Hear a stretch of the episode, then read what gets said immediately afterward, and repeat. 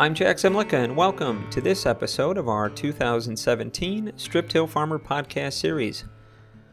Today's program, An Analytical Approach to Strip Till Success, is being brought to you by Totally Tubular Manufacturing. If this is your first time joining us, I'd encourage you to subscribe to this podcast series, currently available in iTunes, the Google Play Store, SoundCloud, Stitcher Radio, and TuneIn Radio. If there's another app you prefer for listening to podcasts, let us know. We'll make every effort to get it added. And by subscribing, that will allow you to get an alert when upcoming episodes in this series are released, and the opportunity to go back and review episodes from our 2016 series. Thanks again to Totally Tubular Manufacturing for their support of today's program. Totally Tubular planter application products provide precise placement of starter fertilizer below the seedbed to optimize nutrient uptake and effectiveness. Awarded No Till Farmers Fertilizer Application Product of the Year four years straight, Totally Tubular systems are durable, dependable, and deliver accurate placement of starter fertilizer to complement your fertilizer management strategies. Visit them at totally tubular.net for more information or call them today at 888 200 3012. And for a limited time, you can receive a 15% discount on full registration to attend the 2017 National Strip Tillage Conference, courtesy of Totally Tubular. Visit striptillfarmer.com slash tubular to take advantage of this special offer available to listeners until June 30th. When asking strip tillers about why they transitioned into the practice, they cite a variety of reasons, including soil health improvement, yield consistency, and input conservation. These goals are often attainable, but rarely will a farmer solely credit strip till for their success. They are quick to note that strip till requires a systematic approach, complete with an analytical eye for seed selection, nutrient management practices, and annual yield analysis. This comprehensive approach and attention to detail has helped DeForest, Wisconsin farmer Mark Schrader refine and improve his strip till operation since first adopting the practice in 1993. Cycling through a variety of strip till equipment setups and establishing a practical crop rotation that includes continuous corn acres, Mark willingly admits he's still learning, even after more than 20 years of strip till. In today's Strip Till Farmer podcast, we share excerpts from my conversation with Mark during our visit to his 2,200 acre operation to learn about his expectations, accomplishments, and outlook for strip till.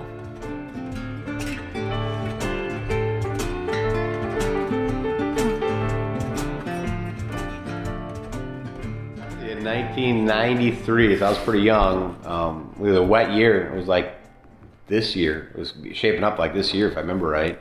Um, really, I you got my, my, my dad was the one that really kind of just he. My dad was always a um, had always been a uh, a progressive thinker. He never was one to. We, we were farming a lot of acres at the time. We were farming with some other family. Um, you know, we were farming six thousand acres at the time, and and um, um, and we, you know, we were conventional tillage or whatever, just like a lot of people were in the in those days, and and uh, but we had a wet spring, and we are coming off a, a, a, wet, cool ninety. I think if I remember right, ninety two was wet and cool, and so as we harvested, I think a lot of corn late. Like we harvested some corn in the wintertime that year, hmm. and it was the last few years we've ever I can remember doing that, but we did that if I remember right, and uh, so we didn't have a lot of tillage done. Okay, so there wasn't a lot of fall tillage done, and and uh, somehow he got Ray Rawson, which I'm sure if you're sure. strip yep. till world, yep. everybody's heard of Ray Rawson, right?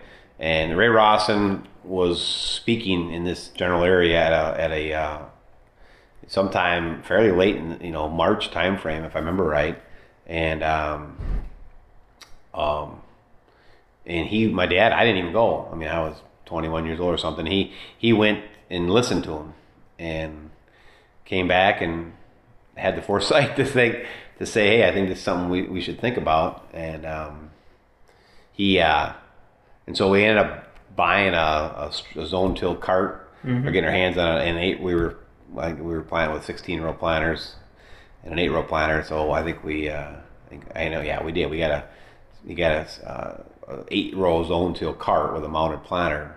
No, we pulled our planter behind it with chains. We chain we the draft was on chains and Sure. and um, and so we planted that spring some acres with that. I planted with it, and then they planted with the conventional till, whatever we had to do with the other planter, and mm-hmm. and um, it, we liked what we saw, mm-hmm. you know, and and then as we got into it that first year, we started learning about the you know all the effects of lack of tillage and mm-hmm. it was kind of the Ray Rawson thing and what he was preaching at the time. And so a lot of the old strip tillers and no tillers kind of know that message. And of just lack of tillage and earthworms and you know I mean those just you know soil structure really, you know and um, you know and so I don't know be honest with you we had we had very good luck with it and um, 94 we switched our whole operation over to to that style. We bought we had three zone till carts that we were gonna play. We planted with the '94. We sold the 16 row planter and and um, kind of made a bold bold change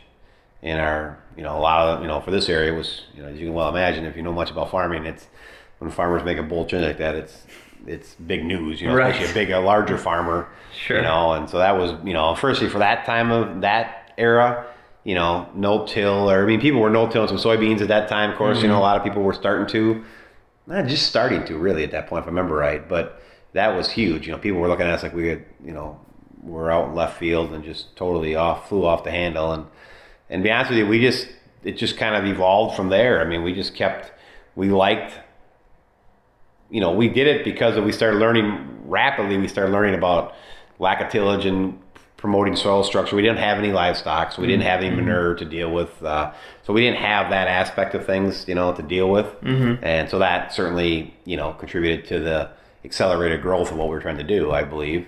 And we just we liked the um, we we liked the yields. We liked the system. We liked where it was going. The negative was three eight row planters instead of a 16 and an eight row, or you know those were day long days long before you saw a 24 row planter around this area. You know, and and um, you know that was the biggest negative certainly. you Sure. know.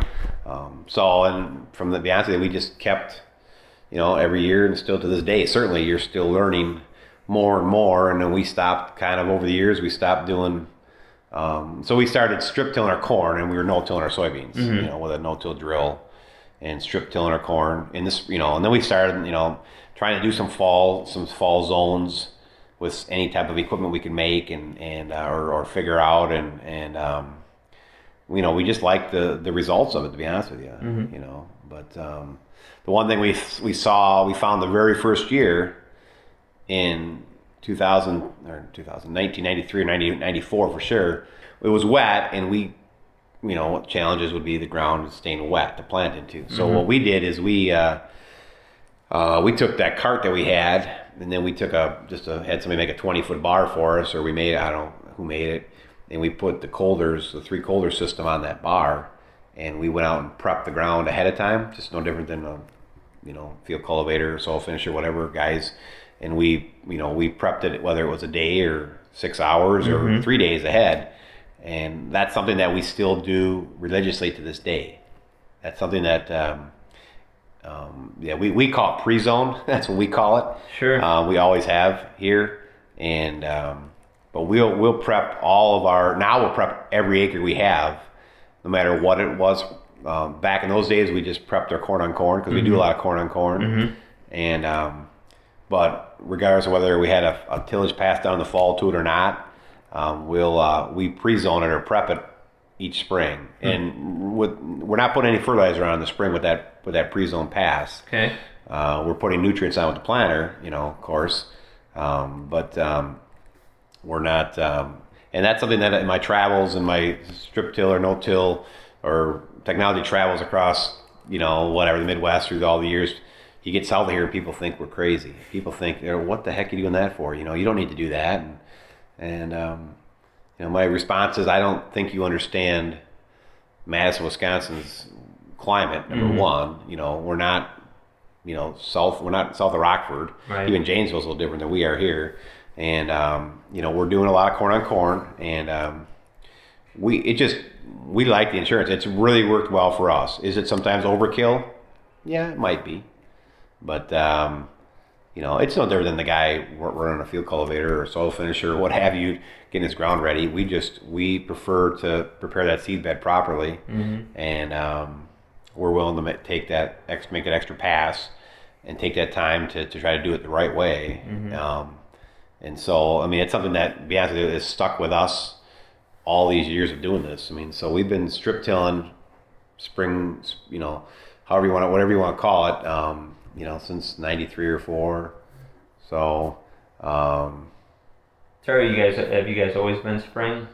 uh, well, we will do fall as well. Okay, so, the So- spring is kind of the like you said the the pre. Yeah, spring is. All, I mean, we've always stuck to a to a spring, especially in our corn on corn. Mm-hmm. Um, we will try to do something in the fall if and when we can, and we still to this day. I, I own a Krause Gladiator, Yeah. so we'll put um, dry P and K down um, with a, with a Gladiator. We've had red ball units. You know, we used to have old Landoll shank units that we tried making. You know, we, we took a Rawson cart in blue fertilizer, pulled an air cart behind it, and blew fertilizer in front of the of the coulters, and, and tried to. You know, we I've done a lot of different things. uh, DMI units we've tried. Um, you know, we have a lot of clay ground here that's heavily tiled.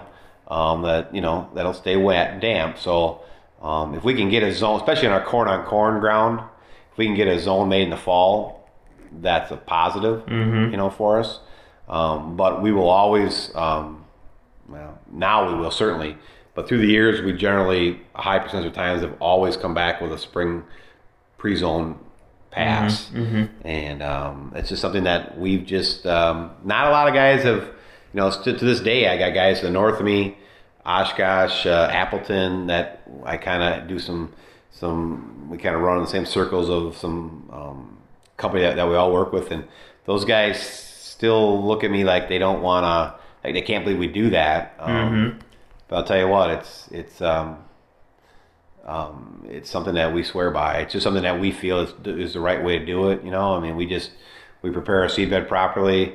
We'll let it get. We try to do things right. We're not, you know, you're not, you know, we've made mistakes like everybody else certainly, but it's just something that we believe in, and Sure. that's what when we've invested the money and the manpower to go buy the equipment to do it now. It's just what we've decided that we continue to do, and I do understand that most guys aren't willing to make that commitment, you know, and Right. I think they think because most people think strip till is a is a you know I read on the internet, I read all over. Everybody thinks strip till is a time saving Mm, uh, method, sure. and I, I guess for us, I don't know if it's really not saving. More management intense. It's management right, intense. yeah. It's huge management intense. You know, I mean, yeah, we don't have the. I don't own an articulate tractor. I don't own a, you know, 450 horse tractor. I have no desire to own an articulate tractor. Um, you know, I don't. I, I guess we do own a small. We did buy a small chisel plow, disc ripper, old one. Uh, we just have some. We have two, three hundred acres of some wet ground that we do try to um, do a little bit if we have to, but. Um, but we just, you know, obviously our equipment lineup has changed, Mhm. and but we may not save. We're making a trip in the fall, you know, and we'll make a trip in the spring, a pass in the spring, and if we got to do it again, we'll do it again. If we got to do it three times, we'll do it three times. I mean, I my guys will laugh at me. You know, I'm like that ain't good enough. It's got to get done again, and Yeah. they'll go. I'll make them go do it again ahead of my planner because I just it's just got to get done right, and um, you know, so it's it's kind of so we're not you know we're not probably saving all these passes. You know, we own a 60 foot Bauer bar with a Dawn units on a quarter bus Right. unit. So so there's our 60 foot field cultivator. you know, I mean, it's not like we've saved. It's not like we've you know, it's not like we don't have the we have the we've invested in equipment. So um, um, so you know we're we haven't saved, but we don't have we don't have to have two or three field cultivators like some guys do, Right. right? To work in front of a 24 row planter or or what have you. Um, you know, we still get by with less labor. Uh, we don't have to deal with as many stones because we're not running. You know, even though the Krause unit, the Gladiator, will find stones. Um, you know, we don't have as many stones as we would if you had a maybe conventional till all your acres or, or what have you. So there's, you know, but I, you know, the biggest advantage for us is soil structure is just is the lack of tillage and soil structure and and I'm, you know, we're we've kind of bought into the high cal to the calcium magnesium ratio. Um, you know, trying to I haven't applied local dolomitic lime here in over 10 years. I've, I bought I try to buy all high calcium lime or or gypsum. I mean, obviously lime is liming agent. Gypsum is more for the calcium um, you know, lowering magnesium ratios and trying Mhm. the infiltration. So we've we've done the cal- we've done the gypsum thing to some level. It's it's hard to swallow. It's hard to embrace the whole thing. Certainly sure. in this area, you got you got to get it shipped here.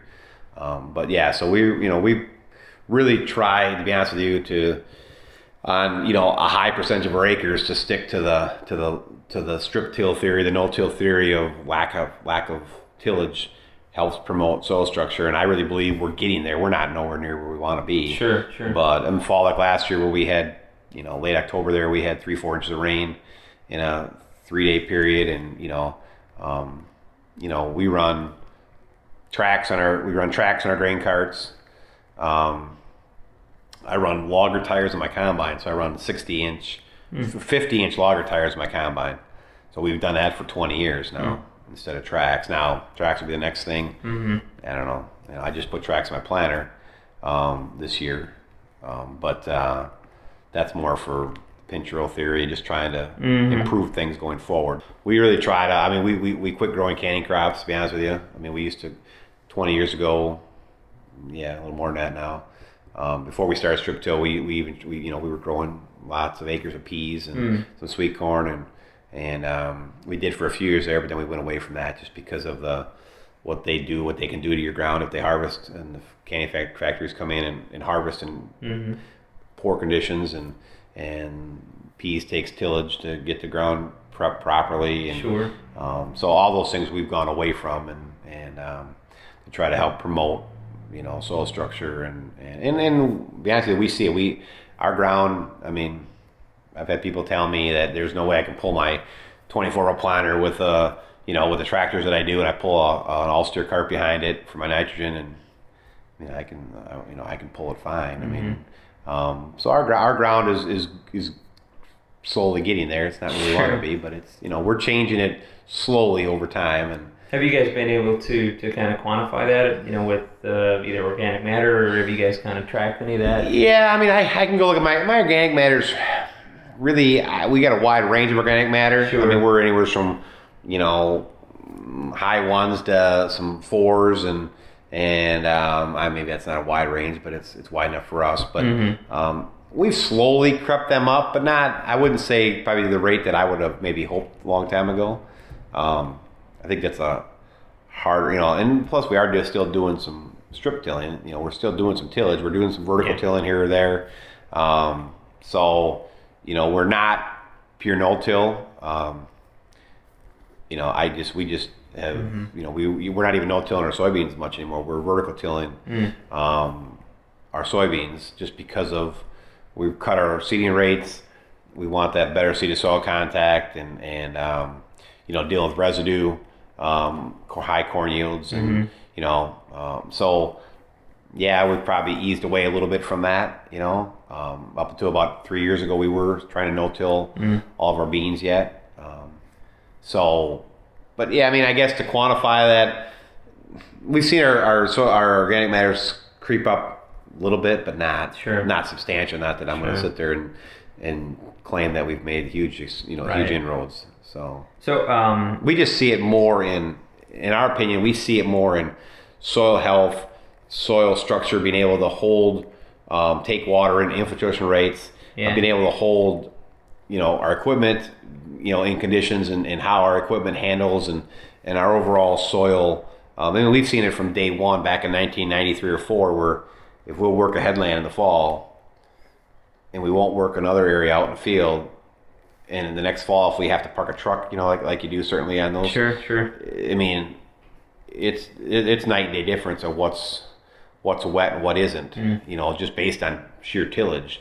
If you if you haven't performed any tillage there, the ground seems to hold seems to just the water seems to it just seems to hold better. You know, I mean, uh, we have less running issues and less. It just seems it's certainly different. We've seen that all along. Um, you know, so tho- those are some of the things that we just really, and we've just, you know, we haven't bit the full no-till. I guess we just are, or we're not willing to go that route. Sure. Um, um, but um, you know, we just really have tried to embrace and try to keep uh, execute that. Yeah. You know, that strip till type of theory. I guess so. So, what are what are I guess maybe some of the the measurable you know benefits that you guys have been able to track? You know, is it is it with you know, is it on the yield side? Is it on the emergence side? Or is it on the? Well, I think, you know, I, I just think, um, you know, I guess for somebody that, for an operation that that tries to gloat that we track everything, um, I, I guess I'd have to say I don't know. It's it's a hard. I mean, yield, yes. I mean, everybody's yield over the last. I mean, our our yields. I mean, are you know we're very satisfied with our yields, but we're certainly want them to keep improving. Um, but I think you know, we think our yields are improved dr- dramatically, not only because of strip till, but because of our management practices Sure, and how sure. we're managing our everything, everything that goes around and into that. And so I don't know if that's, you know, we, we think part of that's a strip till to quantify it. I don't know if I, I can't honestly tell you, sit there and say there's a A, B, C, D reason.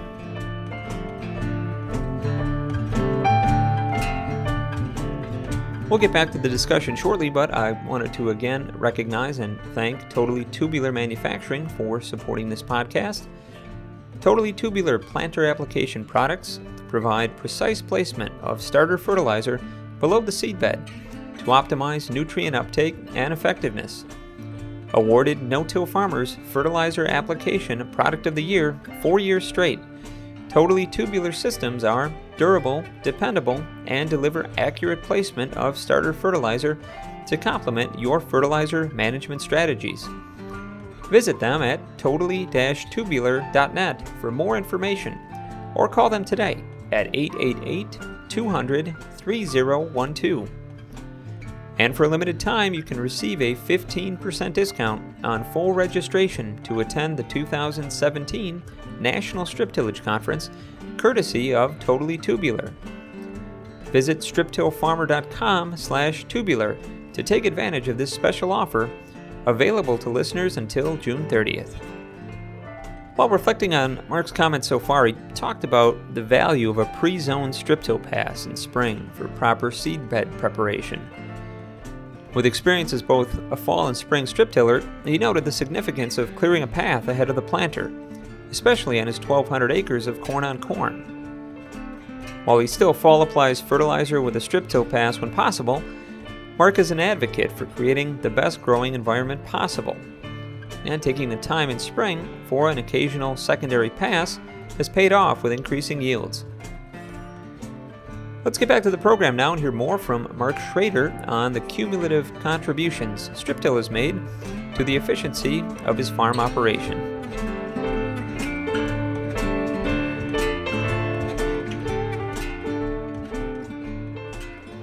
Looking at where, you know, say your corn, corn yields were, you know, with that conventional tillage. I mean, 20 years ago, and then. Well, I can, yeah, I can show you. I can, you know, I don't. The problem is, I can show you. Uh, I can show you real quick. Um, but I, you know, I wouldn't say it's because of strip. I would say strip till certainly is a reason right. for it. And I understand Um, it's probably a contributing factor. It's not the complete, you know, um, but just trying to. I would tell you this: those are yields since 2000. I could go back to those are our average corn yields. And those are scale. We have a we have a grain facility with a scale, so that's scaled yields. Uh, shrunk. Those are legitimate actual yields um, across anywhere from 2,000 to 2,600 acres of corn per year. Um, so yeah, if you go back to, but some of this really, I don't know if I go back to our system helps this, yeah. but I don't know. You go back to, you know, you look at where we were trudging along here, and this is probably the adoption of more traited corn. Mm-hmm. Be honest with you, now still have to have good hybrids. Um, but I, I really, we've talked about this graph a ton over the last couple of years since I've been providing it for my suppliers, and we look at this in December and throughout the winter lots with people, and very little, to be honest with you, do we do we credit the strip till? Sure, I mean, um, do I like to think that we're that these yields are better than my neighbors? Well, I, I know they are for the most part. Not every field. Overall, we're better. Now, strip till is part of that. I think our our, our soil health and things we're doing. Um, but yeah, Yeah. I mean, I know guys that are conventional tillage are getting potentially Sure. real good yields too. Sure, So, but I contribute yeah. this to. Yeah, I, I contribute certainly since 2013. If you look at this, uh, we've had our three highest corn yields. and this 14 would have been right up in here as well, but we were a little too cool. We were a little light on test weight. So, you know, we would have been our four, our, our last four years would have been our highest four corn yields ever. Um, they weren't, but 2014, my guy said to me, "Well, we got more corn than we did in 2013 in the bins." I said, "Mm, "We do. We have more volume, but we don't have more weight." The guys, I mm-hmm. said it's 53 pound test weight because we were a little cool that year. Mm-hmm. So I know for a fact. I mean, I'm, if we would have been 55, 56 pound test weight, we'd have been 205, 206 here. Mm-hmm. So I contribute this, to be honest with you, to our management, to our ability to to analyze yields, to pick better hybrids. Sure. Uh, corn on corn is huge. I've been very critical and very uh, accountable to my seed people to um, to to help to be accountable to help help us pick better hybrids corn on corn because that's huge. Uh, prior prior prior to this, I probably didn't hold these guys accountable as much, and I probably wasn't as vocal. And I, you know, of course, you know, 2012 was dry, but it was still a good yield. You know, in honesty. Yeah. Um, but if you look at this, 05 was a good year. The one thing I, I look at, I mean, the strip doesn't come into play here as much, but I look at the years that we are below trend line. Now, this was below trend line, but I say too wet, too cool. I don't remember 2011 was a decent year, but now with the rapid things, I look at this and I say, you know, still, I look at this too wet, too cool. Mm-hmm. So you can, the neat thing about this graph, once again, doesn't relate, is I can pick out the years below trend line, basically. I can tell you why we were below trend line Yeah. you know, which is kind of neat. And this was after the fact, you know. what I mean, now that now looking back at it, you know, obviously two years ago, ninety, this number was wasn't below trend yield, you know what I mean. But now with two big yields going where we have, Yeah. uh, they're below trend trend line. But it just, you know, but I honestly I can't tell you that. Right. I, I It's get strip tilt. a cumulative, you It's a- know, you know. combination of all the different Do elements I- that go into. I have no proof. Do I think we'd be here without the strip till? No, I don't think. I don't think these yields would have been sure. at these levels without our strip till. Yeah. And why? Somebody's gonna ask me why. I'm, I just think our soil health is better. Right. I think we retain the moisture when we need it. I think we're, we're we place nutrients better. You know, I think with with the systems systems that we're using, um, that's what I think. I mean, I. You know, I mean, our, our yields are proof. These are Right. legitimate actual yields, but I certainly can't uh, quantify that with, you know, um, Right, and it's not often that I'll, you know, meet with somebody either where they can definitively say, well, yeah, strip till alone added 30 Right, bushels. You know, they could say, well, it's the system that I developed with strip till that has kind of helped, right. That's what we you know, would say that contribute. And you're, you're right. I mean, seed selection and, and you know, farm management. And obviously, you know, the, the tracking element here, being able to say, okay, well, you know, if we're not actually drilling down to get these comparative numbers and, and you know, take a hard look at each year, um, you know, how do we ever really right. improve? So I think you're right. From a management standpoint, strip till really does force you to kind of drill down to some of that, you know, because you're, you know, being Well, and it's it, and I don't know. Strip till, you know, makes us. We're kind of by nature. We're just kind of numbers people here. I I I like to drill down and um, really hold look at these numbers. I I enjoy I enjoy the late November. December timeframes of going through all this, sharing this with information. I've sure. had many suppliers say, "Well, I'm surprised you shared this with us." Well, I ain't. I'm not. If this number, if these two numbers were 186, you'd see the same darn thing. I don't. You know, I'm not hiding anything. I mean, um, you know, we're just trying to. We're just trying to do better here. Um, you know, we're just trying to learn and develop better tools so we can learn. And obviously, one thing I do have to throw in since 2013 is there's more irrigation here as well. Right. So we've added we've added uh, you know we're only we're only about 600 acres of irrigation, but uh, we've added some irrigation systems since 2013, um, which That's kind of in this area. Well yeah I mean without irrigation we probably couldn't wouldn't, we wouldn't be here. But I'll tell you on the flip side of that, our irrigation has- has been a source of a bit of frustration because we're not even though our yields are good, um, we're not maximizing our, our, our irrigation um, yields. Uh, yields are good, you know, because we go, be honest with you, we do this as well. Um, you know, I can show you irrigated yields. These are irrigated yields over the last, since we put them in. So 13 to 14, this was basically, this is a, this is a, a, uh, a comparison of our irrigated yields on our irrigated fields Okay. compared to our non-irrigated corn. Now, the problem is we may have a 200 and we, may, we have a 350 acre field that 170 of it's irrigated. Sure. So we're taking that whole 350 bushel average Uh, or 350 acres average of that of that. So it's that whole field isn't irrigated. Right. You know. So but this is a but it's a, but it's a apples to apples comparison. Gotcha. So in 13 to 14 we had 20 bushel. The last 15 16 we've had bigger yields. Mm-hmm.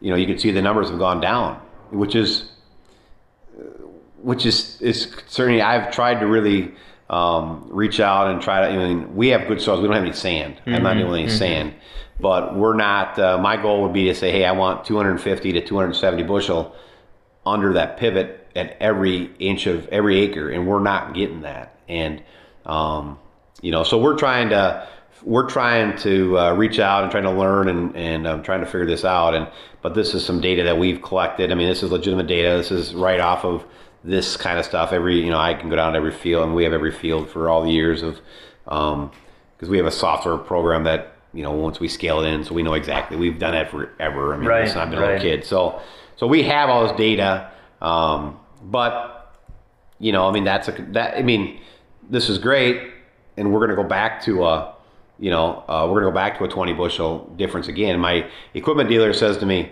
"Well, then irrigation is not a good investment." I'm like, "No, that's not correct." You know, I mean, it's it's uh, you know, I mean, these yields. I mean, we saw what you know, these yields are here, but Yeah. but I I I, I but our you know with I guess I mean I guess what I'm just saying is.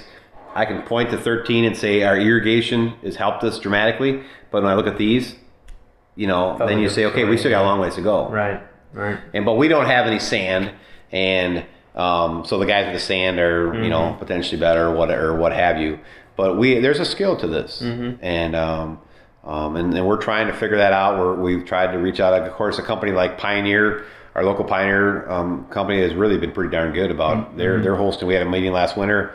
We're hosting a meeting here this summer. Um, they're bringing some guy in that travels the world, evidently from through Pioneer to talk about irrigation Mm-hmm. with about. I've challenged them and asked them. Um, I challenged my Pioneer people last fall or last like, early late last fall. I said, you know, if you want to have, if you want to make us learn, let's let's instead of having a meeting at the Dells with 75 people, Yeah. Right. let's get a meeting with 20 people and you know and and of this area and see if we can learn and they did that and you know whatever i mean it was productive and they're going to do something again this summer and and uh, try to bring in more people to so we can all learn you Sure. know? but whatever i mean i guess i just i show you that because i it's, Right, even though i right. say irrigate there's just strip till i know it's all about strip till this this message but but it's really this i don't equate I equate this whole gain to strip till, but not, but within reason. I don't think we'd be here without strip till, but yet I don't think we'd be here without the irrigation, and we wouldn't be here without the management. We wouldn't be, you know, since about here we've gone to, you know, go back to here we were growing 105 day corn at the very most, mm-hmm. probably 99, 97 to 104 day corn. Now we're growing 103 to 108 day corn. This year, maybe not anymore, but you know what I mean. So there's just all sorts of things that, um, you know, there's. I mean, there's things. You know, I mean, this this chart probably is whatever. I'll just show you this because it ties to this. This is a difference of our acres for since 2003. This is the difference between our corn on corn yields and our first year corn yields. So we have wheat and we have soybeans. We don't have a lot of wheat, but as you could see, the last 16 and you know the last four years, our corn on corn yields have really closed the gap. Mm-hmm. And and um, you know I once again that's management. That's that's, that's our strip till system. That's better hybrids. That's better nutrient placement. That's just being picky with what we're doing. There's, you know, Sure. I mean, this number is kind of, this is probably one of the things that we're proud about. Now, does this mean that we don't have fields that are 17 bushel better first year corn? No, because we still did. Mm-hmm. But our irrigation is helping here. But I mean, this is a pretty, in the industry, when you, if you hear about it, you, you know, you hear about the big gap, right, between corn on corn and first year corn yields. And, you know, our data and our operation shows that we're really narrowing that gap big time. Sure. And, um, so, So this this would be uh, you know like uh, it's kind of hard. To, I know it's kind of hard to wrap your arms around it. no So- no no. So so this would be something like going to corn versus compared This would to be corn on corn? this would be all of our fields that were the, the this this number here re- reflects if we have 2200 acres of corn and this number reflects the acres that were the, the yield for the acres that were corn on corn versus the acres the yield for the acres that were first year corn either so corn following soybeans or wheat Okay. so this is the this is the advantage for first year corn over a corn on corn Okay. does that make sense right. So it's so you like to see that gap narrowing. yeah, that versus- gap yeah, we want to see narrowing. Yep. Yes. Okay. okay. And you know, when the industry standard probably, when you pick up a farm magazine or an article on the internet, it's probably what ten to twenty bushel, if not thirty bushel for some Sure, areas, depends on where you're at. Yeah. You know, not that say we don't have a field that that's twenty bushel better on Mm-hmm. first year corn, um, but our overall average is really narrowed down and, and we're documenting I'll keep documenting this as we go forward and I can do that now that since I haven't you know and I don't I can't explain this and I this would be more replica of what we used to think Yeah, 2008 and 9 but these were these were years that were you know wet tough years so I suppose we didn't have a big advantage for our system either right. you know I mean years like 2012 which what was still wasn't it was 12 bushel but you would think years with our system where we can preserve moisture and versus maybe a conventional system Yeah, or what have yeah. you so this would probably make sense because we weren't you know we had all sorts of moisture here that Right. moisture was big time problem for everybody in these years so yeah a lot of stress a lot of disease issues so you Mm-hmm. would assume that these probably I can't, you know, as you guys probably well know, with things like this, there's always some numbers you have a hard time really Right. quantifying, and there's some, yeah. But you, I guess the general trend is, is you look at the trend, and the trend is, Sure. And either way, they should be strip till acres. yep, those are stripped to. So how much how much corn on corn do you guys typically do? Uh, we're about 1,200 acres. We're, you know, 1,300 acres of our 2,200 acres of corn. Gotcha. Okay. Because then we'll be, you know, after that we'll be more of, you know, nine to 900 to a 1,000 acres of soybeans, Mm-hmm. and and then whatever wheat ground that we may have had. You know, so Sure. Okay. the only thing I would want to stress, and I stressed several things, but um, you know, when our, you know, as I read your publication or other publications about strip till, everybody thinks I, I get the general sense everybody thinks strip till is more of a the general perception of strip till in the agriculture industry is tell me if I'm wrong is more of a fall application of P and K mm-hmm. and plant in the spring. Is that is that fair to say? There's a fair number of guys, you know, that that is, you know, a big motivation of why they went to strip till, and that's, kind of what kind of what people that maybe aren't familiar with it, or maybe maybe people that you know when they hear strip till, they think Oh, sure. that's strip till, where you're stripping, you're making a strip in the fall, putting some P and K down, building a berm, right, and then coming back and with a with a planter and, and planting in the spring. That's It- probably a, you know maybe a general. Yeah, it's a general- If you say strip till, I could see where that Yeah. might be the first. And so that is so far different from what we're trying to do here. Right. You know, we're trying to, you know, I mean, we're, you know, we're trying to do a strip in the fall. and we'll, we'll target all of our corn on corn acres um, if we can, but um, you know, our our you know, and we're trying to apply some P and K and try to be efficient. We're not applying a lot of a lot of dry product, um, but we're also then really focusing in the spring and trying to create that proper seed bed Right. put nutrients down. You know, we'll spread ammonium sulfate, bulk spread it ahead, um, like 40 units, you know, 200 pounds or 40 units or roughly thereabouts. Um, and then we'll apply 45 units of N with a planter, you know, and um, we'll, we'll- you know, we're, we're mixing like Thio-Sul and liquid and potash with our nitrogen. You know, it's like a, we're, we're like, you guys would call it two by two. We're, we're about three to four inches off the row okay. you know. Um, and then we're putting an in-furrow product, um, an 819.3 uh, product called Clean Start from Ag Spectrum, whatever. That's our in-furrow product. How much you put down on Uh, that? that's four and a half gallons an acre, you know, and that's given us, you know, so that's we work with a company called Ag Spectrum for many Yeah, years. sure, that sure. that so we use some of their products. That's one product we do use of theirs. It's a it's an ortho-based phosphorus product that um, you know is, and so you know we're putting, um, and that you know so we're if, if you look back, I mean, you know, you know we'll we'll mix up here in our trucks ahead of time. We'll mix up, you know, uh, we're putting 10 units of potash, and since we're spreading ammonium sulfate, we'll we'll put about we're shooting for about uh, 10 units now of sulfur because we're putting ammonium sulfate on, so we're getting some units there from sulfur units there. Before that, we were, we were putting um, we were shooting for 20 units of sulfur. But so as you can see, we're putting a you know we're spending some time ahead of time, Yep. getting the right mix. Um, And that's all with the planner. and that's going through the plant. So we're Yeah. putting, you know, 15 gallons of, of 28 and four of Thio-Sul and eight of 3912. So it's you're, whatever. So we're putting like a 27 gallon mix on, getting about 45, 47 units of N, and and then you're um, and then we'll side dress the rest of our brand or pump it through our irrigation systems where we have the irrigation systems. Yeah. Um, you know, So, so in the fall, just to clarify, since you got in here, if you are putting something down with uh, with the, the gladiator, how much? We'll put um, really we'll based on a little bit of soil test, but we'll put anywhere's really for total product on between about 100 to 130 total pounds of product, Uh, and usually that mix is about a 75% potash to uh, 25% DAP.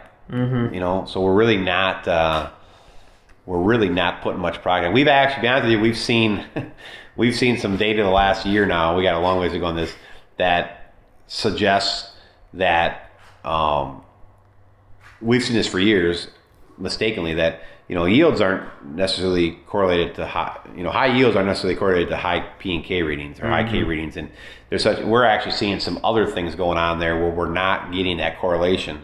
Um, you know, um, even some pH readings. So we really have a long ways to go to figure this out. But we're not a um, we're not a big believer of. And that's where I go back to one of the first comments I made to you guys was, you know, I get very distraught at the fact of hearing everybody talk about, well, I I can send my yield map to my co-op, and, and in two hours they can send me my prescription field, my prescription uh, fertilizer. Well, number one, I don't I don't want to say I don't trust my co-op, but I want to see that map before. I don't. I'm not trusting my, my supplier. I trust him. I worked with him for 25 years. Sure. But I want to. I okay it first, and I usually write my own prescriptions. I don't usually. Um, But I, I have no. I have no desire to let the co-op write my prescription. Okay. I will. Um, I want to look at that. I want to decide what I want to put on, and my point is, all this technology, software technology, is designed so we can send it off to our supplier, and they can, for a fee, mm-hmm. they can turn around and sell us a service back. And, mm-hmm. and right. and we're not just because it's okay. You took off 200 bushels per acre, 220 or 180 bushels of corn.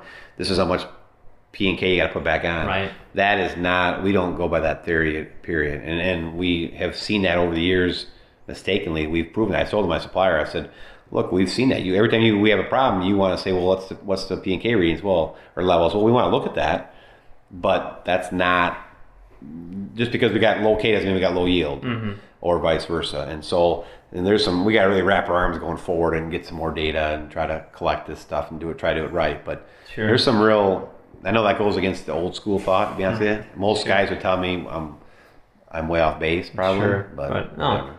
So, So, uh, but yeah, Last question too. Just um, for your corn on corn acres, how how many years uh, have you guys? Well, we'll have we've had some fields as much as 10, 10 years Okay. corn on corn, you know, and maybe my old school part of me will succumb to trying to mix a crop of soybeans in there. Um, you know, I mean, I read a lot about how guys are just, you know, guys, are, you know, once you get past that three or four year period, it's, and we've done that, but it just seems to be good agronomic sense here, whether it's chemistry of herbicides, whether it's, whether it's um, just agronomic pest control, disease control, that we've tried to. You, generally, we're we're a two to four year corn cycle, and then Okay. we're then we mix some soybeans into there. You know, um, but we've had you know, I two years ago I had um, Goss's wilt on some corn under under irrigation, and corn that had been some of that had been corn for seven or eight years. Well, you know, so we've quickly managed that and hybrid management, and, and but we went to we went to soybeans on that for you know one year, and um, so we'll have to manage it that way. So there's just uh, And that's kind of resolved it. well, we're we're in. This is going to start. You know, this was in 15. We saw it. So 16, that portion went to soybeans, and then we're going to be back to corn.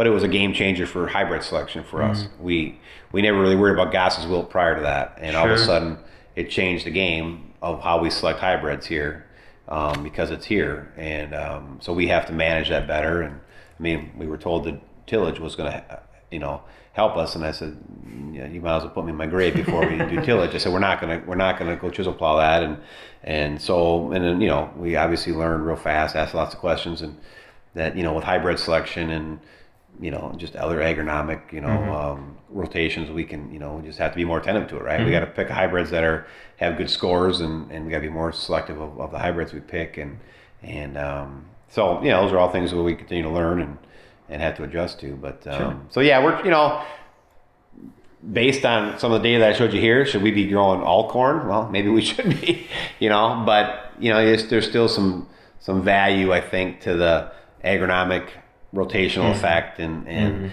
different modes of action for chemistry and and soil health and and just you know overall I think that's spreading your risk out a little bit as well. You know, Right. I mean we've had some we've had two years of really good corn or of soybean yields as well. Last two years we were we were over 70 last year, over 60 the year before. Before that we'd never been over 60 before. So I have the same chart for soybeans and 2 but whatever. It's it's not as it's not as interesting as corn, obviously. so, um, but whatever. It's it's Yeah. um, so yeah. We try to do a two to four year cycle of corn. Okay. What we're trying to do. But you know we're doing um, you know from what I've learned over the years. You know a lot of guys. You know the corn on corn thing is is never been a uh, it's never been hard for us to manage here. I mean, it's it's it's it always presents a challenge, but it's Right. we've always we've never never looked at it as being hard to manage.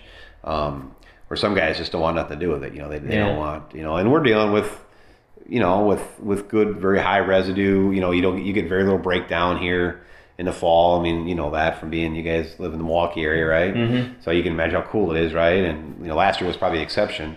But you know, right? We're done. We're generally done harvesting middle of November here, Mm-hmm. so you get very little breakdown. You know, we're not like 100 miles south of here where they have an extra Right. 15, 20 days of 60 degree weather, 55 to 70 degree weather. We don't have that certainly here. So Right. those things, you know, farmers, and we that makes a difference. You know, all those. So it's a, you know that presents challenges. We you know we we will have. Um, um, chopping heads we won't i won't i, I will i we've you know played with that but we run a chopping head now and and i believe we we're sizing that that uh, stock um, some guys will tell you it's the opposite some guys will tell you when you, when you use a chopping head you create a mat out there so now you have more of a chance to keep that ground cool or wet in the spring you know which is true but I found over the years that if once we use a chopping head, we size that stock, and it just seems that we can we can manage that residue better. Even if nothing happens, we've done it in the fall. Um, that's just what we've that seems to work better for us. What we found here. I mean, it's uh, we because we've tried some of both, and I just like planning into um, into uh, you know stocks that's been sized here. And we, to be honest with you, three four years ago, we thought maybe the vertical till boom came out. And we own two vertical till tools here, but we thought, well, maybe this will be our way to, um, you know, maybe we'll vertical till everything instead, you know, so, you know, residue, still have residue, but I'll tell you what, we would rather, I'd rather plant behind a strip, um, any day than behind a vertical till. A vertical Sure. till tool gets us in trouble. Like, We go out when it's too wet and, and the ground conditions aren't right, and, and um, so it's yeah, we'd much rather plant behind a, a, a strip of Sure. whether we're now with our pluribus. This is we've had a we bought a pluribus unit uh, three years. This would be our third two two years ago. Uh, before that, be honest with you, we were using uh, an old Ross and cart, 16 row, uh, three cold Ross and cart to strip our zones in the spring.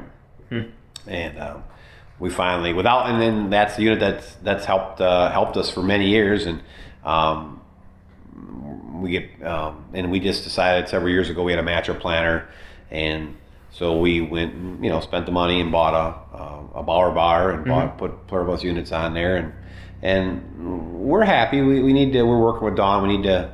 Sure. We're not perfect yet. We need to make some. You know, we've gone to. Um, um, guidance with our planners and our strip till units now, so we're running, Mm-hmm. Oh, implement uh, you know, implement guidance Yeah. with our with our units now. Uh, What are you guys running? uh, we have a um, ProTrakker on Oh, our for our- BW, sure. and then we have um, the LaForge, Oh, yeah, sure. LaForge for our planner. Okay. And that was my John Deere guy that just walked in before, so I don't know what he needed, but uh, he just he just gave me the thumbs up as he walked out. But, uh, but um, yeah, we didn't really. He sold it to me, and it's been okay. It's been good, but um, I was a little hesitant because I just our zones were wide enough and we put enough nutrients on in our zones where we've never, you know, the theory is you need to stay right there to, to capture all your nutrients. Right. So we put so much nutrients on with our planter that I feel that we're we maybe overcome that or we don't see that effect, but um, but we always need to be better. And and our and our um, you know the implement guidance has helped us. We'll run it on our Krause in the fall. Um, and then we'll run on our bar bar and our planter here. We try to run our side dress machine. We have a, a fast 24 row side dress machine. Sure. It didn't work with a hoot. Um, I don't know why. We put the receiver over the tires. We built a bracket. I don't know. We couldn't make it work last last spring or last summer. To uh, we we basically ran without it. We ran just steering the tractor and just RTKing the tractor instead. But um, you know, we were kind of excited because we thought we could use it for multiple applications and get you know get more value out of it. Right.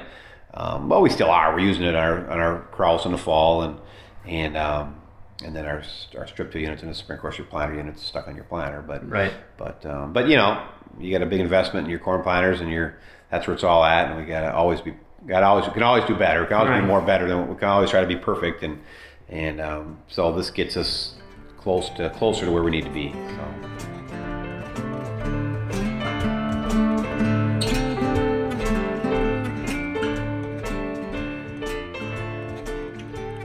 Thank you, Mark, for sharing your passion and adoption for building a comprehensive strip till system on your farm. Again, we'd like to recognize and thank Totally Tubular Manufacturing for supporting this Strip Till Farmer podcast. And I certainly look forward to your feedback on today's program, so feel free to drop me an email at jzemlicka at lessitermedia.com or give me a call at 262 777 2441. And if you haven't done so already, I'd encourage you to subscribe to this series in iTunes or the Google Play Store to get an alert when upcoming episodes are released. And you can also keep up on the latest strip till practices impacting your farm today by registering online at striptillfarmer.com for our free Strip Till Strategies e newsletter. And be sure to follow us on Twitter at StripTillFarmr and on our Strip Till Farmer Facebook page. Well, I hope that you'll join us again on July 6th for the next episode in our 2017 podcast series. And be sure to visit striptillfarmer.com for continuing updates on our National Strip Tillage Conference coming up on August 3rd and 4th in Omaha, Nebraska. For Mark Schrader, Totally Tubular Manufacturing, and our entire staff here at Strip Till Farmer, I'm Jack Zemlicka. Thanks for listening.